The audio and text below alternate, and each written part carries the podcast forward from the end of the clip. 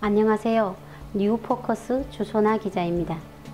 북한이 지난 12일 오전 7시 55분 평안북도 방형 비행장에서 탄도미사일 한 기를 발사했습니다.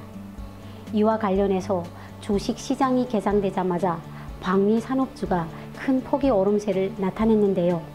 대북 관련주는 남북 위기 시 강세를 나타내는 주식과 남북 경협이 활발할 때 오름폭이 큰 주식이 있습니다. 이번 3분 북한의 주제는 대북 관련주 베스트 10위입니다. 다음 10가지를 통해 남북한의 정세를 읽을 수 있습니다. 남북 관계가 지금과 같이 오로붙어 있을 때 투자자가 관심을 갖는 종목부터 알아보겠습니다. 첫 번째는 방위산업주입니다. 줄여서 방산주라고 말합니다. 방산주는 국가의 안보 문제, 전쟁, 국토 방위의 이슈가 발생될 때 주가가 크게 오르는데요. 관련 업체는 무기, 탱크, 폭탄을 납품합니다. 방산주는 남북 대립 관계가 심화될수록 크게 상승하는 특징을 가지고 있습니다. 두 번째는 정보통신주의입니다. 북한의 해킹 기술이 나날이 발전하면서 정보 통신주에 대한 기대감이 높아지고 있습니다. 실제로 금융권 시스템이 마비되는 일이 있었고 지난해 군 국방망의 기밀 자료가 유출되는 사례가 있었습니다. GPS 신호를 교란하는 방해 전파 또한 늘어나면서 정보 통신주가 오르는 경향을 보이고 있습니다. 남북 경협이 활발할 때는 현실 관련 대북주와 통일 한국 관련주가 나뉩니다. 현실 관련 대북주부터 알아보겠습니다. 첫 번째는 개성공단 관련주입니다. 개성공단 관련주는 현재 남북 경색 국면에서 가장 큰 피해를 입고 있습니다. 지난해 2월 10일 개성공단이 폐쇄되면서 개성공단 관련주는 당시의 충격을 벗어나지 못하고 있습니다. 공단 재개 가능성이 불명확한 상태에서 개성공단 관련주는 여전히 제자리 거론 중입니다. 두 번째는 금강산 관련주입니다. 이 또한 순탄치 않습니다. 대표적으로 현대아산이 있는데요. 1998년 11월 금강산 관광성 1호인 현대금강호를 시작으로 계속되어 오던 금강산 관광사업은 2008년 여성 관광객 피격 사망 사고로 중단됐습니다. 남북 경협이 대표주로 자리매김하고 있지만 갈 길이 멀어 보입니다. 세 번째는 대북 송전주입니다. 개성공단 사업과 맞물려 현재 빛을 보지 못하고 있는 대북 관련주입니다.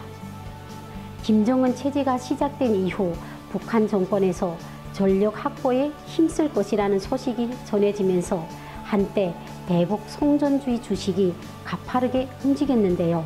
현재는 대북 관계와 맞물려 얼어붙은 상태입니다. 네 번째는 비료 관련주입니다. 최근 탈북한 영국 주재 북한 대사관 출신 태영호 공사는 남한이 북한에 해줄 수 있는 것이 무엇인가? 라는 질문에 원칙성 있는 대북 지원이 보장된다면 비료와 같은 구호물자를 지원해 주어야 한다고 말했습니다.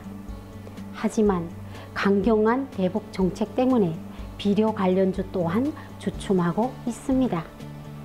다섯 번째는 DMZ 관련주입니다. 지난 30일 경기도는 DMZ 보존과 활용, 관광 인프라 구축과 체험 프로그램 활성화, 국내의 DMZ 가치 홍보와 국제적 위상 제고 등 세 개 분야로 나눠 DMZ를 세계적 명소로 만드는 작업을 추진한다고 밝혔습니다. 총 359억 원이 투입되는 안보 관광 사업인데요. 이와 관련해서 DMZ 관련 주가 출렁이고 있습니다. 다음은 통일 한국 관련주를 알아보겠습니다. 첫 번째는 철도 관련주입니다. 태용호 공사는 과거 블라디미르 푸틴 러시아 대통령과 김정일이 모스크바에서 만나 밤새 보드카를 마시며 한반도 종단 가스관 및 철도 건설을 하면 북한이 단번에 부자가 된다고 설득했다는 일화를 소개했습니다. 통일 이후에는 철도 관련주가 급부상할 것 같습니다. 두 번째는 가스 관련주입니다.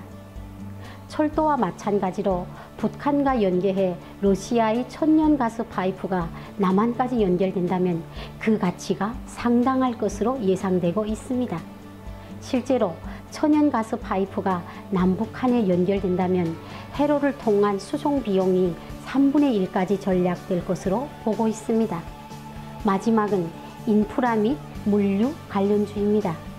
북한은 기본적인 인프라가 상당히 부족한 상황인데요. 도로 정비부터 각종 건설 업무까지 통일 한국의 미래는 결국 인프라와 물류가 좌우한다고 해도 과언이 아닙니다. 특히 북한의 강산 개발과 함께 이루어진다면 그 시너지가 상당할 것 같습니다. 지금까지 대북 관련주 10가지를 알아봤는데요. 한반도에는 늘 위험과 기회가 공존하고 있다는 것을 확인할 수 있었습니다. 앞으로 위험을 기회로 만드는 지혜가 필요할 것 같습니다. 시청해주신 여러분 고맙습니다. 행복한 하루 되시길 바랍니다.